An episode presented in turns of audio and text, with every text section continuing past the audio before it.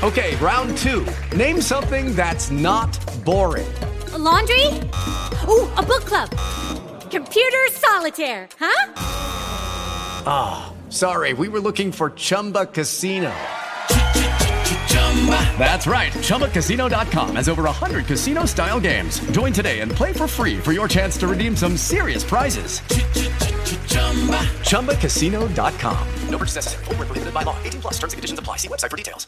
Bene, parliamo in questo video dell'utilizzo dei neurolettici atipici nel disturbo bipolare. Questo tema me l'hanno chiesto davvero molti followers dei miei canali digitali, per cui ho pensato di parlarne. La domanda che mi fanno in molti è più o meno questa: hanno senso e sono davvero utili gli antipsicotici nel disturbo bipolare? In particolar modo gli atipici? Prima di iniziare a parlare di questo mi voglio presentare, sono Valerio Rosso, sono medico psichiatra, psicoterapeuta e blogger scientifico. Da qualche tempo ho iniziato a divulgare sul web le tematiche inerenti alla psichiatria e alle neuroscienze, per fare in modo di venire in incontro e di comunicare con pazienti, familiari e anche con i colleghi. Mi sembra giusto dirvi chi sono prima di parlare di questo argomento che è piuttosto importante e complicato. In effetti frequentemente in corso di disturbo bipolare si utilizzano neurolettici come olanzapina, quetiapina, risperidone o anche addirittura la clozapina. Questi farmaci si utilizzano in alcune fasi del disturbo bipolare e i quesiti che mi vengono posti sono gli antipsicotici hanno evidenze scientifiche rispetto alla loro utilità nel trattamento della bipolarità? I neurolettici sono sicuri quando utilizzati nel disturbo bipolare? Quando si utilizzano gli antipsicotici nel paziente bipolare e quando no e quali sono quelli migliori, diciamo i più indicati? Ok, per rispondere a queste domande molto complicate ho da poco fatto una nuova valutazione della letteratura internazionale sull'efficacia degli antipsicotici nel disturbo bipolare.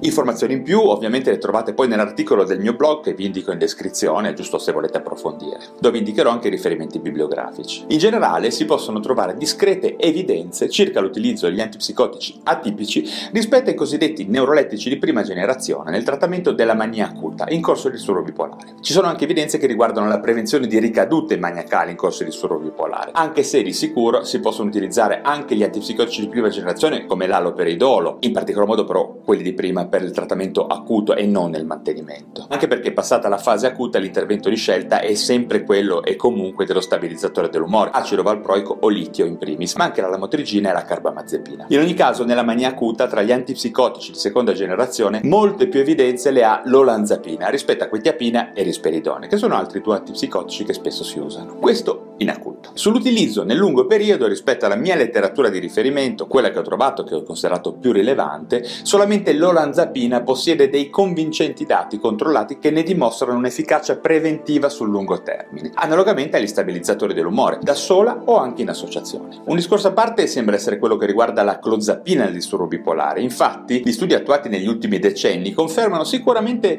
l'utilità della clozapina non solo nel trattamento delle forme resistenti di schizofrenia, appunto che è la sua indicazione ufficiale in Italia, ma anche nella fase acuta nel trattamento preventivo in pazienti con disturbo schizoaffettivo o appunto disturbo bipolare, che non abbiano però risposto in maniera soddisfacente o che abbiano mal tollerato i classici stabilizzatori dell'umore. Quindi in tutte le forme gravi o resistenti, per così dire. Ovviamente tutto questo al netto dei rischi che tale farmaco possiede e della gestione complessa che richiede, che lo rendono indicato soltanto per quei pazienti che dimostrano una grande collaborazione e compliance. Insomma, lo psichiatra deve fare diverse riflessioni prima di immaginare un utilizzo off-label della clozapina nel disturbo bipolare, ok? Dopo questa rapida riflessione sull'utilizzo vi vorrei anche indicare alcune criticità dell'utilizzo degli antipsicotici nel trattamento del disturbo bipolare. Diciamo tutte criticità affrontabili e spesso risolvibili, ma è giusto anche conoscerle. Il primo punto importante è che la polifarmacoterapia in psichiatria, come nella medicina in generale, comporta quasi sempre un incremento delle interazioni tra farmaci, degli effetti collaterali. E nel lungo termine il mantenimento della combinazione tra antipsicotici e stabilizzatori dell'umore potrebbe presentare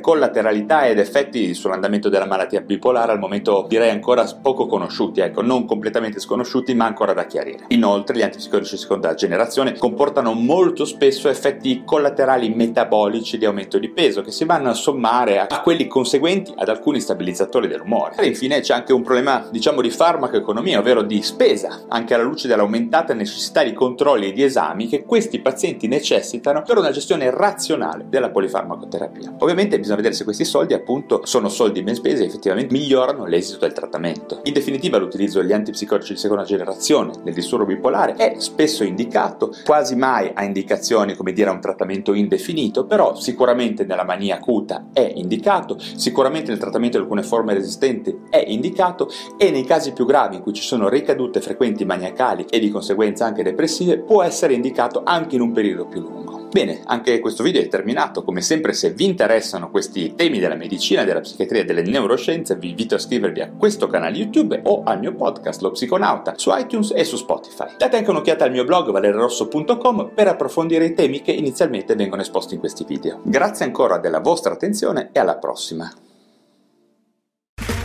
Okay, round two. Name something that's not boring. A laundry? Ooh, a book club. Computer solitaire, huh? Ah, oh, sorry, we were looking for Chumba Casino. That's right. ChumbaCasino.com has over 100 casino style games. Join today and play for free for your chance to redeem some serious prizes.